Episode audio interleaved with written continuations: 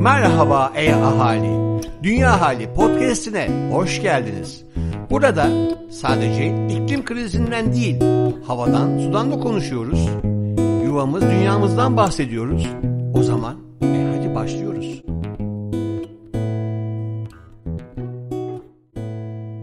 Merhaba Dünya Halisi. Ben yaz mevsiminin ilk günlerini iple çekerim. Cennet ağaçlarının çiçeklerinin patladığı ve gözümü kapatıp derin bir nefes aldığımda kendimi gerçekten cennette hissettiğim günlerdir.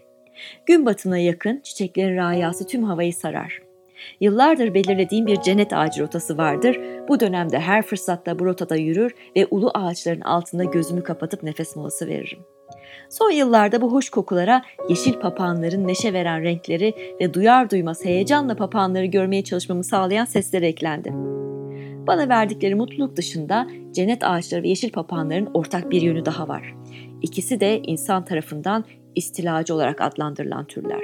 İstilacı cennet ağacı, istilacı yeşil papağan. Bu nitelemeleri yapan canlı ise dere yataklarını binaları, ormanları devasa tarım arazileri, okyanusları çöpleri, diğer canlıların yaşam alanlarını şehirleriyle istila eden insan. İnsanın başka canlıları değişik şekillerde etiketleme çabası ne kadar da trajikomik. Oysa ki insanın istilasının nelere yol açtığını büyük bir küresel yıkım olarak canlı yayında izliyoruz.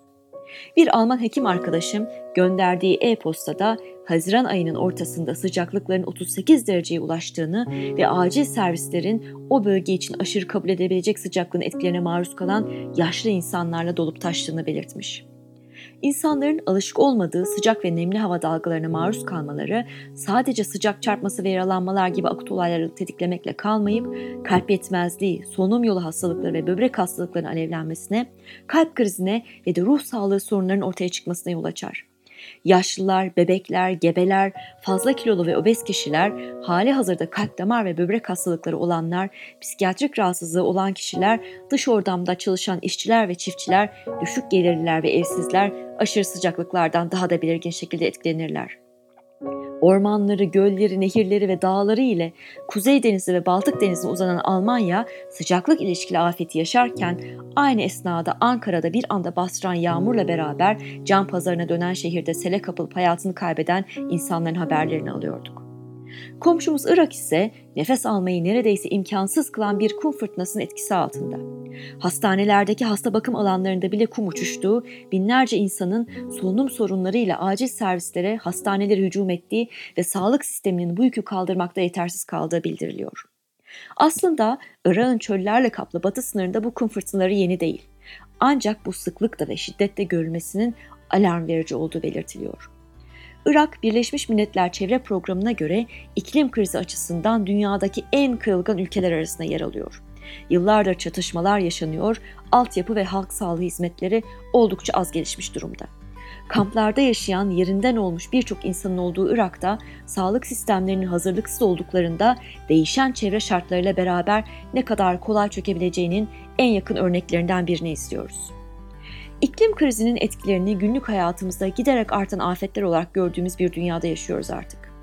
Bazı bilim insanları bu çağı antroposen yani sanayi devriminden bu yana insanlığın dünya üzerindeki yıkıcı etkisinin en üst düzeye çıktığı yeni bir çağ olarak adlandırıyor.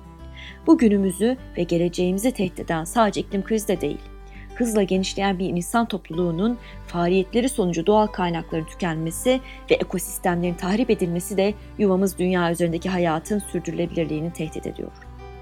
İstilacı cennet ağacı ve istilacı yeşil papağana geri dönecek olursak, bu canlıların istilacı olarak nitelendirilmelerinin nedeni başka canlıların yaşam alanlarına baskın şekilde giriyor olmaları ise bile dengeyi kurması gereken gene doğa olmalı. Acaba yeşil papağanlar tarafından yuvalarından edilen sincap sayısını yanan, yakılan ve katledilen ormanlarda, kesen ağaçlarda yuvasız kalan sincaplarla karşılaştırsak nasıl bir oran elde ederiz? Siz bir ormanı yerle bir eden ya da dere yatağında bittiği için sele yol açan bir cennet ağacı topluluğu gördünüz mü? Ya da doğal su kaynaklarını tüketen ve balıkların mikroplastik ile dolu canlılar olmasına yol açacak şekilde denizleri kirleten bir yeşil papağan topluluğu. Ben denk gelmedim. Sizin de geleceğinizi sanmam. O zaman soruyorum size. İstilacı olan cennet ağacı mı, yeşil papağan mı yoksa insan mı? Görüşmek üzere.